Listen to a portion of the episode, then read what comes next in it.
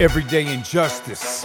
Too many wrongful convictions. Corruption has infected the criminal justice system, leaving too many people helpless, fighting for their lives instead of receiving justice. People suffer. Is that why they say justice is blind? Hello, and welcome to the Everyday Injustice Podcast. I'm your host, David Greenwald. For the past 10 years, we have operated Vanguard Court Watches in California, including San Francisco, Sacramento, and Yolo counties. Our goal? Expose everyday court injustices, and now, more broadly, shine a spotlight on injustices in the entire criminal justice system in the form of wrongful convictions, police and prosecutorial misconduct, and mass incarceration. This podcast hopes to take it a step further and highlight criminal justice reform on a national level. Everyday injustice. Today on Everyday Injustice, we have Christine Soto DeBerry of the Prosecutors Alliance, a group that formed as an alternative to the California DAs Association. Welcome to the show, Christine. Thank you, David. Happy to be here. So, for those who don't know, uh, what is the Prosecutors Alliance? What does it do, and why was it created? Yeah, so the Prosecutors Alliance is really we're the nation's first association that is reform oriented.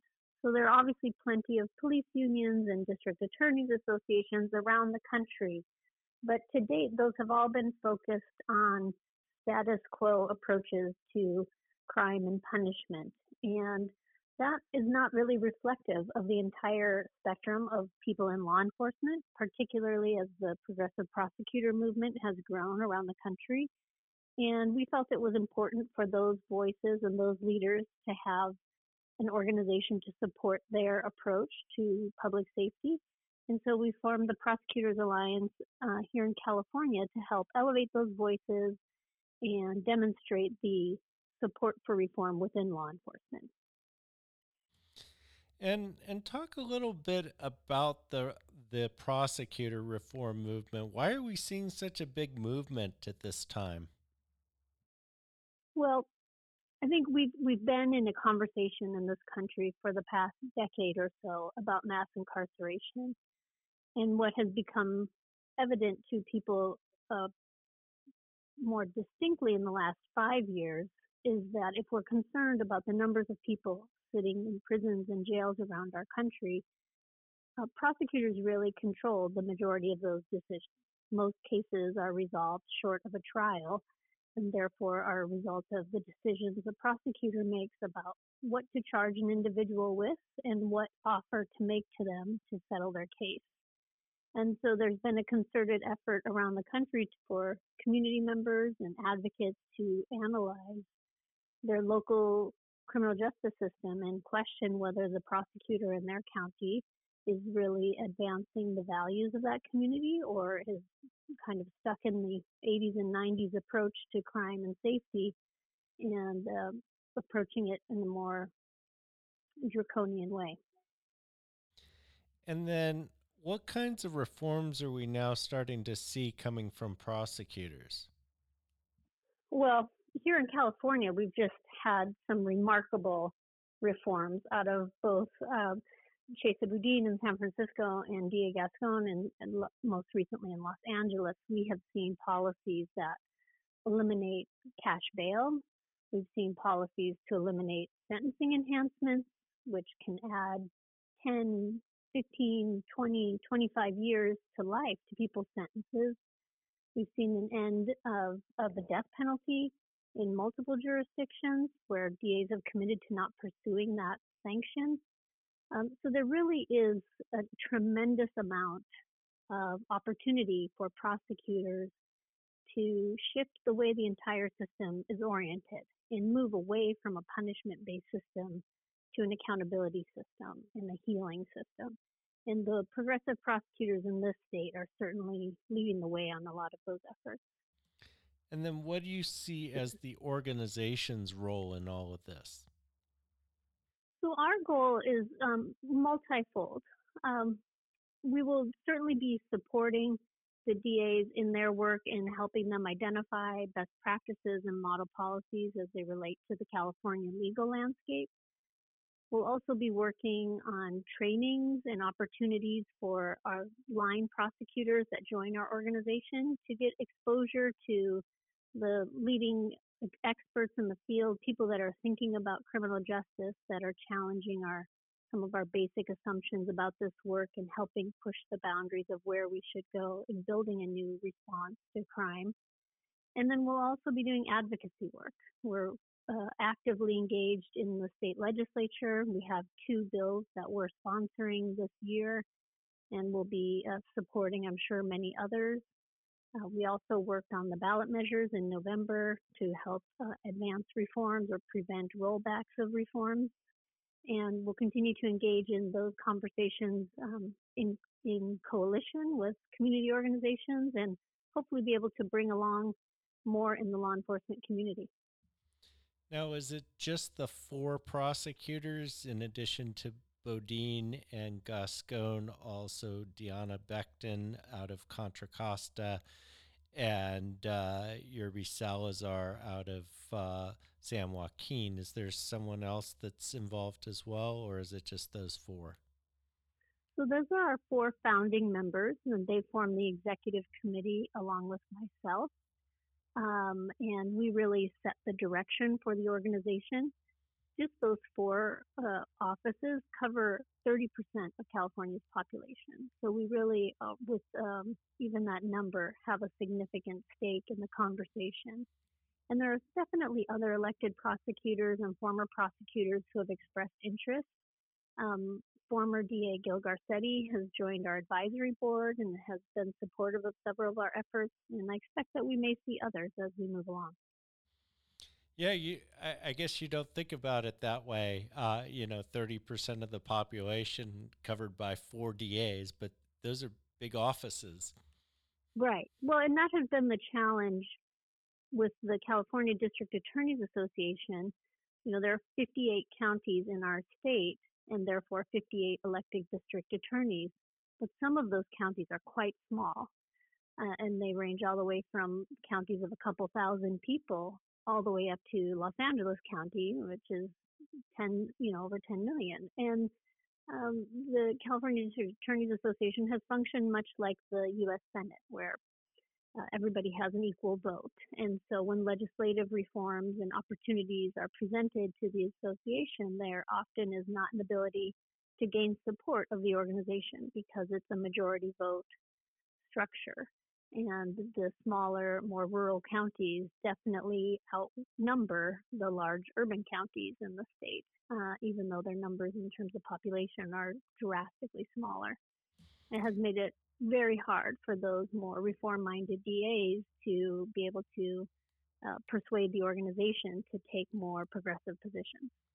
And I was going to say that's an organization that really is not just not doing anything to help reform, but they're they're an active obstacle to reform.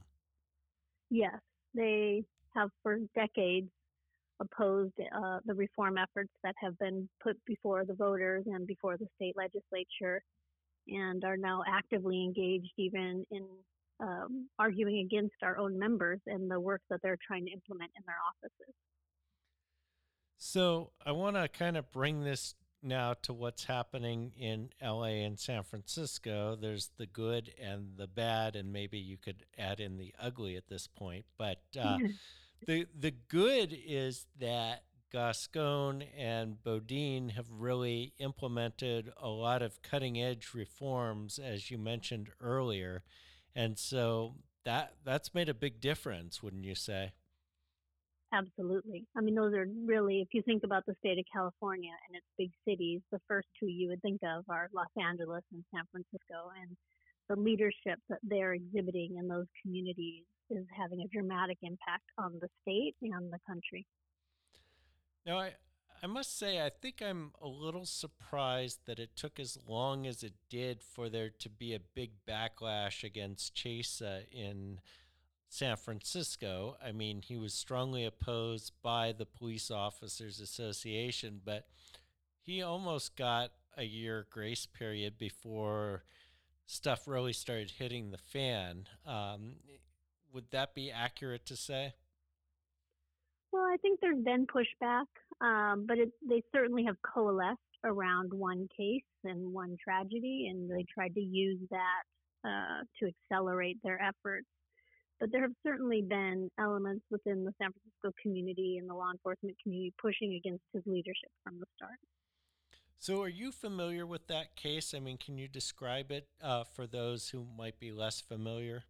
Um, I, I do have some basic understanding of the case. Um, and, and really, what's at issue here, uh, at least from the opponents of D.A. Boudin, is their suggestion is conviction, prosecution, and conviction on some uh, lower level arrests may have prevented this tragedy from happening um, because the gentleman at issue here was released on parole, and in the months before a tragic vehicular accident that took two lives, he had several other arrests uh, that were referred back to the parole agency for possible sanctions, but weren't the result of new criminal charges.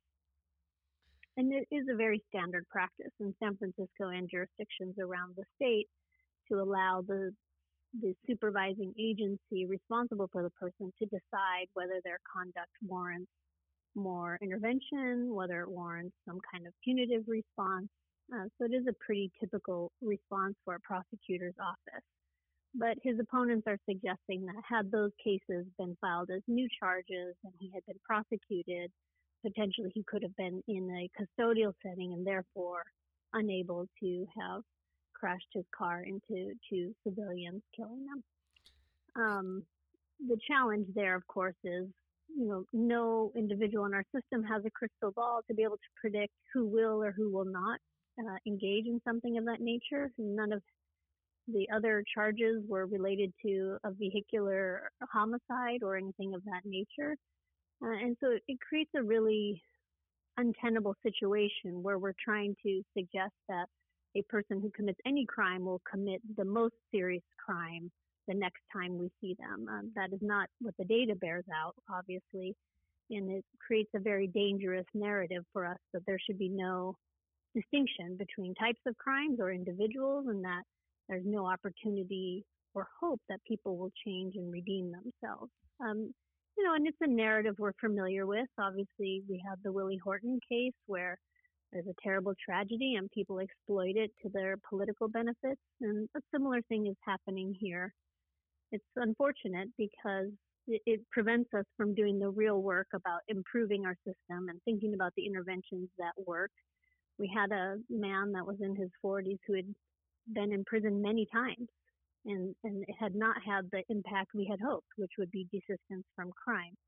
So the, the work we need to be doing is around that, trying to understand perhaps putting him in a cage wasn't our best intervention. Perhaps drug treatment would have been an important intervention. Um, and that work is, is critically important and something that I know that DA Boudin would love to have the engagement of the local community and the local law enforcement leaders in helping to analyze and improve. Yeah, and I think you uh, raise a lot of really important points, and I want to unpack a couple of them because, you know, it's easy to, of course, uh, sit back and Monday morning quarterback this stuff, you know, after the fact. Oh, uh, of course, you wanted to put this person uh, back in, in, into custody because something horrible happened. But you know, if you govern that way, if you govern on the worst possible outcome, then you're gonna you're casting a huge net. You're you're gonna put a whole ton of people, most of whom are harmless, some of whom are are people that actually have no threat and and and you know they may have made a minor mistake or two but they really didn't represent a threat to the community and then you want to throw all of them back into custody custody um, that that seems like a very uh, dangerous policy wouldn't you say i'd say and i'd say we've tried a version of that for the last four decades and it led us to have a prison population that far uh, outspans any country on earth. and it hasn't made us safer. If you look at the numbers, there's a diminishing return to mass incarceration. Some level of intervention is appropriate, and there are some small number of people where very severe intervention is needed. But the vast majority of people, we can find interventions that are less punitive and more effective. And I hope that that's the path we're on. That is definitely uh, the work that has been happening in the last decade in this country is to really question whether a, a massive incarceration of communities of color at an enormous cost to local government, state government is the path we want to continue to be on, or if we want to step forward. And, and to do that, then we have to govern by data, by science, and we have to be led towards a more humane, racially equitable system rather than running backwards in fear at the slightest bump in the road. Who do you get the sense is behind all of this? Obviously, they're using this case to stir it up, and and understandably, you know, it, it's a horrible case. I mean, two innocent people were killed. Uh, so I, I, don't want to d- uh, diminish that, but but it seems like somebody was kind of waiting in the wings for this to really turn it into an indictment against reform. Right. Well, you know, the the the elements are the same in San Francisco and in Los Angeles. It is the police unions, it is the conservative law enforcement voices um, that are organizing this kind of pushback against the reforms.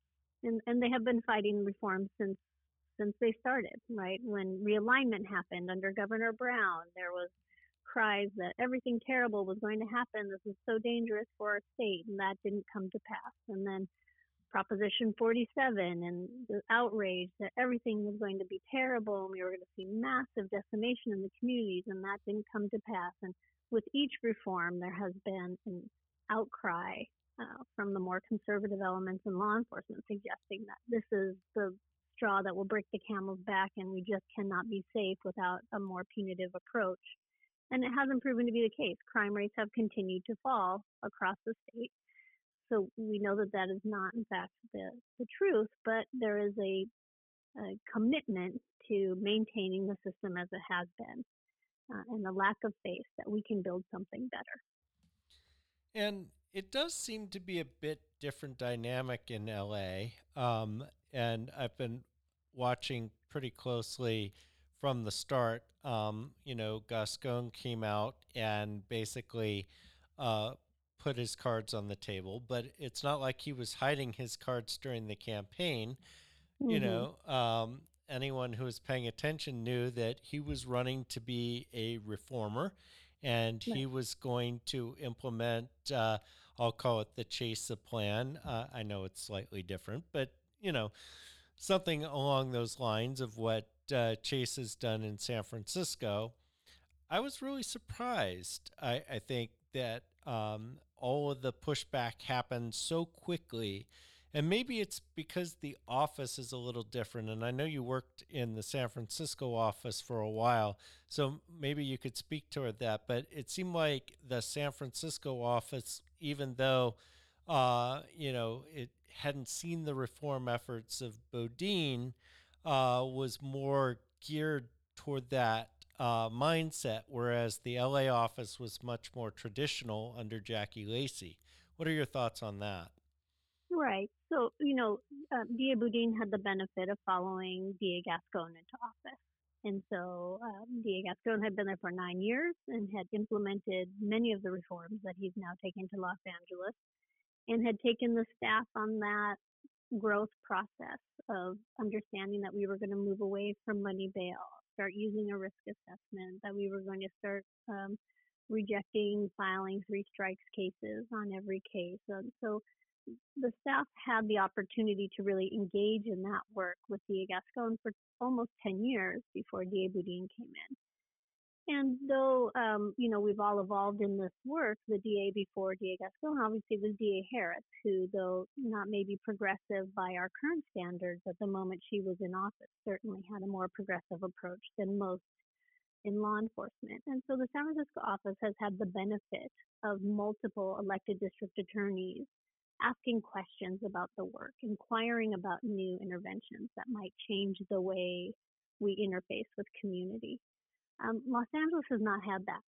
Right, DA Lacey had very limited reforms, if any. I mean, I think arguably because they really mental health was the only one, and it was a quite small endeavor. Um, DA Cooley did not have, and so it has been generations of prosecutors going through that office that have not been asked to question their approach. Uh, they've been asked to do quite the opposite: pursue the harshest penalty, pursue the maximum, um, the appropriate charge that they could file, and go hard. And so it has been a big sea change for them. But the pushback to me is not surprising because we saw during the election the union of attorneys in the office gave money to DA Lacey to try and defeat DA Gascon, as did the unions. They spent over $7 million trying to prevent him from winning that race. And so, understandably, they're not going to go quietly and accept his victory. Um, and unfortunately, they're not accepting the finality of election results.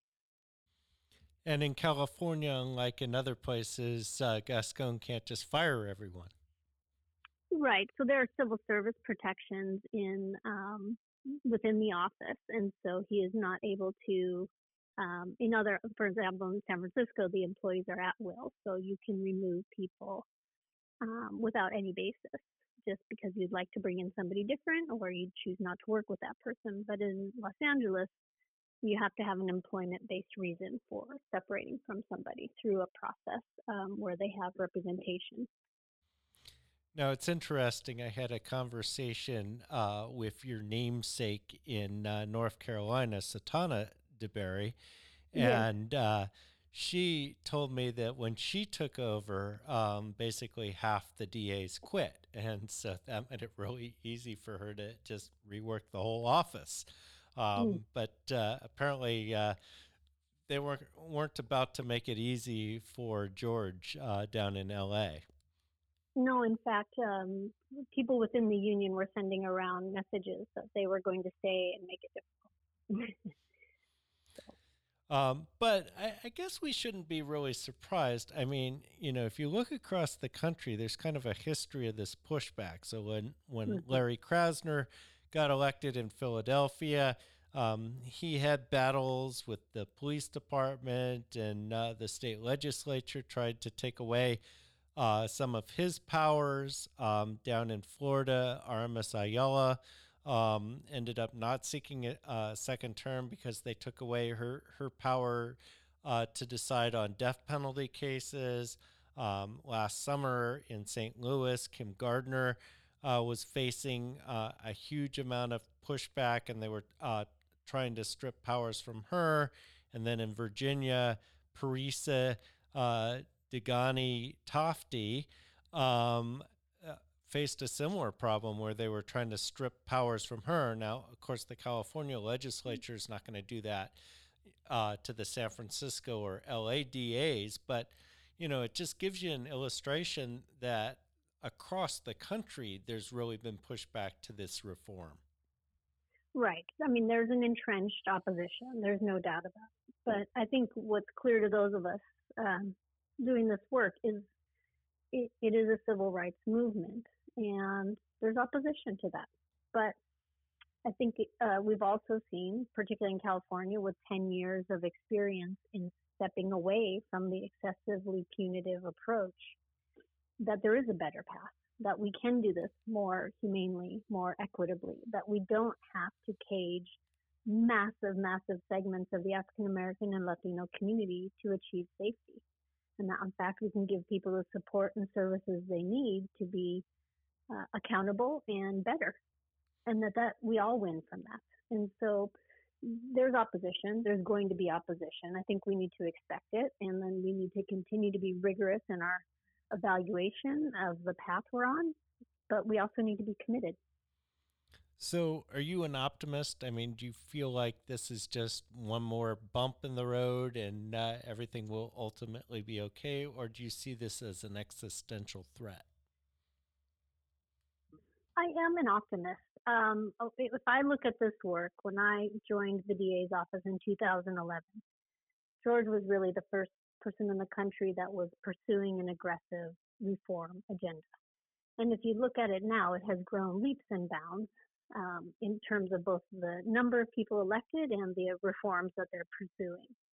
And so I have faith that we are on the right path and that we can continue forward, but it will require the engagement of not just those prosecutors, but the community at large, right? A big part of why DA Gascon won in Los Angeles is because of all of the work that people on the ground were doing for a decade, calling attention to the problems in their criminal justice system. Black Lives Matter activists being outside of uh, the courthouses, drawing the media's attention to the issues that they were seeing, people organizing in their local community. All of that is critical to being able to do this work, and it creates the foundation for people to win elected office and be able to make the reforms that people want to see. So we, without that, we will be, we would be in danger. But I don't see uh, people backing away from their interest in these issues and their hope that we can make it better. Um, and then I'm also wondering, I mean, one of the factors, I guess, in in the reform movement is that it coincided with this kind of historic drop in crime, and now over the last year or two, um, especially last year, um, you know, we saw a huge increase again in violent crime, especially murders uh, and shootings. And so I'm wondering, you know, was the support for the reform an artifact of that crime drop, or do you think it's something more? You know, it, it is something we need to look at. I haven't yet seen any conclusive um, evaluation of that. It's hard for me to say in this moment because we've had such an exceptionally unusual year last year, being in the midst of a pandemic, uh, having an insurrection at the Capitol, having a, an elected president who is fomenting racial divide. It, all of those things, I think, create a really complicated landscape for understanding what is driving crime. I mean, we're seeing gun sales have been through the roof. And it is, I would predict, is a lot because of all of the racial tensions and the and the anxiety people are feeling on both sides of that are causing people um, to feel the need to protect themselves. And I fear maybe also then, you know, the availability of weapons is a difficult thing and it lends to lots of violence oftentimes. And so I think we're going to need to look critically at that. I would say most of the work we have done around reform has been at the lower end of the spectrum, has been on low level offenses. And it is uh, an opportunity for us to really think about what the right interventions are in more serious cases, in cases of violence, and how do we intervene um, before incidents like that happen. And, and there's a lot more work to be done there. Yeah, definitely. And and the other interesting thing, if you look at uh, the the the data um, on, on, crime, crime's gone up kind of across the board, uh, regardless of whether or not reforms have been implemented or not. And so, from that standpoint, it seems hard to believe that reforms are actually driving the crime. But it's as we've seen, it's really easy to take one bad case and blow it out of all proportions. Right, right. And I, you know, and I don't want to do the same thing and say it couldn't have any connection. I, I think that we need to also be open to understanding. Um, but I share your your initial perception, which is the reforms have been varied across the country. It is not as if everybody implemented a drug reform and now we're all seeing the consequences of that drug reform or that we've all eliminated sentencing enhancements. The reforms have looked very different in communities across the country. And most communities have been untouched by reform because they haven't had a, the election of a prosecutor who is advancing that work. So that kind of patchwork of policy reform or absence of policy reform suggests that that isn't what's driving what we're experiencing. Um, but again, I think we need to look at it, and, and we have to be open to understanding that and and course correcting as we go. So, shifting gears a little bit, um, there was an interesting uh, report in the Chronicle several weeks ago about the California DAs Association and an audit that occurred. Um, so, do you want to talk a little bit about that and what it might mean? Yeah, it was a really surprising revelation um, that the CDAA had uh, misappropriated close to $3 million for over a decade. Um, the funds that they receive are earmarked to engage in work around environmental protection. And so local prosecutors will bring cases against a Walmart or a CVS or um, a port uh, agency for dumping or other environmental crimes. And the settlements of those cases, because they're against companies, are monetary. And those settlements that come through the courts are to be used only for the advancement of environmental prosecutions. So trainings, education, investigation, and prosecution. And some jurisdictions had been giving a portion of those settlement funds to CDAA so that they could hire environmental attorneys to work in the smaller counties that don't have adequate staffing. And unfortunately, rather than using those funds for that purpose, as I said, almost $3 million was used to keep the organization afloat and to do a whole range of things like uh, lobbying, um, training, the, a whole range of their other operations and they they conducted their own audit with a with an auditor, but it is a question now whether there needs to be some larger audit conducted either by the Attorney General's office or the state auditor to ensure that uh, everything has been identified and that there's an appropriate path to um, improve their financing and uh, repayment of those funds. So I found it rather amusing, I guess, uh, for lack of a better word. But you know, one of the um, so I live in Yolo County, and the DA in this county, Jeff Reisig, is the vice president of the CDAA. And whenever you know um, his office scores some kind of a victory or you know they get a prosecution and they get a conviction out of it or they get a settlement in some of these environmental cases they're always putting out press releases and celebrating their victories. And uh, this comes out and uh, here this guy who's made his career on accountability and responsibility is silent. It's the cone of silence of all these law enforcement, tough on crime prosecutors when it's their own backyard that's being investigated. Find that interesting? I, you know, I um, I do. I'm disappointed that there hasn't been more acknowledgement or accountability around that you know, I think their mistakes do happen. I mean, it's part of my approach in criminal justice is people make mistakes. They do things they regret later. Um, but accountability has to be part of the process there. And I think DAs are some of the biggest advocates of that, that there has to be accountability for mistakes. Um, so it is disappointing to see that that same uh, value hasn't applied to to their own organization.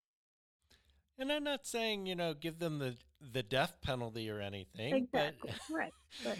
you know it just seemed odd that these people that stake their career on being tough on crime are are suddenly silent when it comes to their own backyard.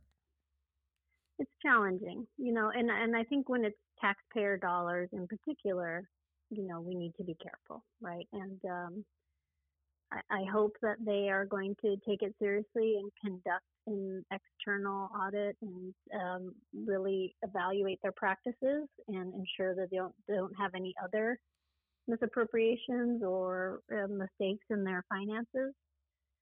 Um, that would be important, I think, for people to feel confident. So, you know, as we wrap up here, I mean, where do you see the uh, Prosecutors Alliance uh, going? What what role do you see them playing in the future here? My hope is that we will um, continue to do the work we're doing, supporting each of them in their offices and the pursuit of reforms within their offices.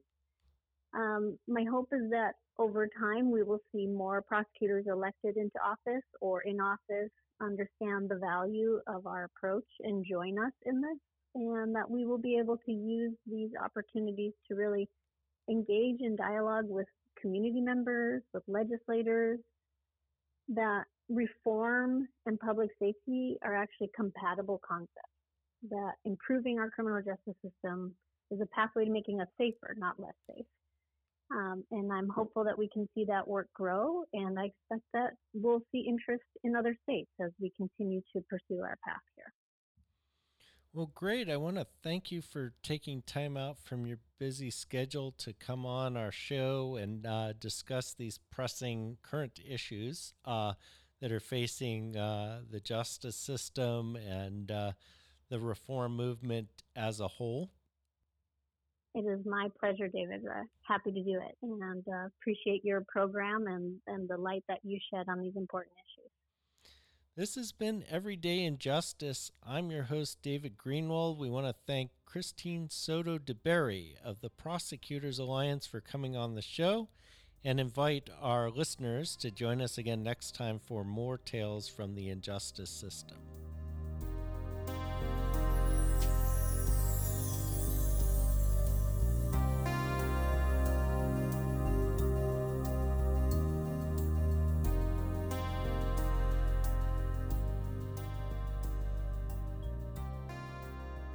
Thank you to George Powell and Norman Mousequake Barrett for the use of our opening Everyday Injustice. You can see more of George's music at www.justiceforgeorgepowell.com. That's justice for George Powell, all one word, com.